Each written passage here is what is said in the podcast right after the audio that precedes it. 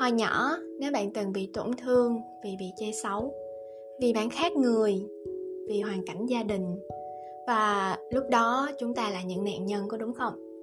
Nhưng có một cái kiểu tổn thương khác mà ít ai nhìn thấy tới, và người ta cũng không nghĩ đó là những nạn nhân, chính là việc mặc định bạn giỏi.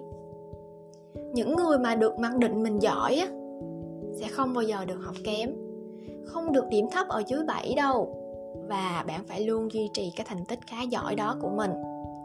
Bạn là một học sinh rất là ngoan hiền, rất là vâng lời và tất nhiên bạn không được nói loạn đâu. Chỉ cần một cái sai sót nhỏ của bạn thôi, nó đã là một điều gì đó quá kinh khủng đối với người lớn. Áp lực không các bạn? Áp lực chứ. Áp lực đè lên cái tuổi thơ của mình. Và khi lớn lên á, bạn có để ý thấy rằng mình luôn cố làm hài lòng người khác hay không?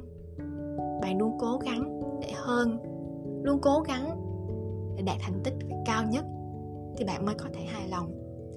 Một cách vô thức mà chúng ta không hề nhận ra. Những cái suy nghĩ đố kỵ của mình ấy, hơn thua với người khác, nó nảy sinh trong đầu của mình. Không nha, mình phải hơn họ. Mình không chịu đứng thứ hai đâu. Mình phải đứng thứ nhất và mình phải là người tiên phong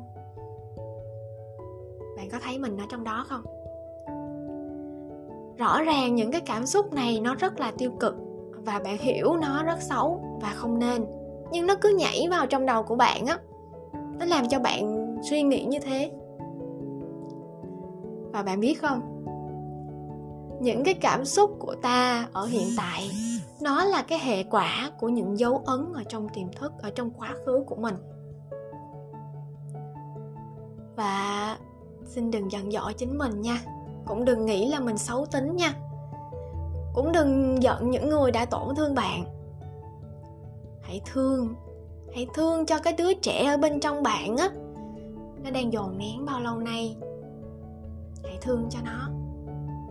Không đổ lỗi chính mình, cũng không đổ lỗi cho bất kỳ ai và hãy dùng cái tình thương của mình bao dung cho cảm xúc đang hiện diện ở bên trong bạn những cái cảm xúc tiêu cực nó không phải xấu bạn ạ. À. nó là một cái chất xúc tác để chúng ta nhìn ra những mảng tối, còn tổn thương ở trong tâm hồn. Nếu như bạn lúc nào cũng tích cực, nếu như bạn lúc nào cũng vui vẻ thì bạn sẽ không biết được là mình đã từng có những thương tổn như thế nào ở trong quá khứ. Những cái cảm xúc tiêu cực đó nó đang lên tiếng. Nó nói với bạn rằng á, nó cần được bạn yêu thương vì thế, bạn đừng bao giờ lảng tránh cảm xúc tiêu cực của mình. Hãy nhìn nhận nó. Và cứ để nó diễn ra như lẽ thường tình.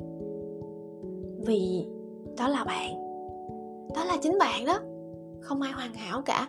Ai cũng có mặt tối và mặt sáng. Rồi bạn sẽ hiểu và tự thấy tốt hơn khi bạn chấp nhận chính mình. Chấp nhận cảm xúc cũng là chấp nhận chính bản thân mình bạn có thể vỗ về cái cảm xúc này bằng việc yêu thương nó như là cái cách mình hay xin lỗi.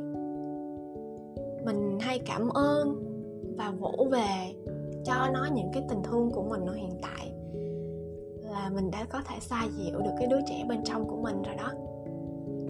Hy vọng là qua cái bài hôm nay của mình, mọi người sẽ được hiểu hơn và yêu thương bản thân mình, yêu thương cả những mặt tối trong tâm hồn của mình nhé. Cảm ơn các bạn đã lắng nghe.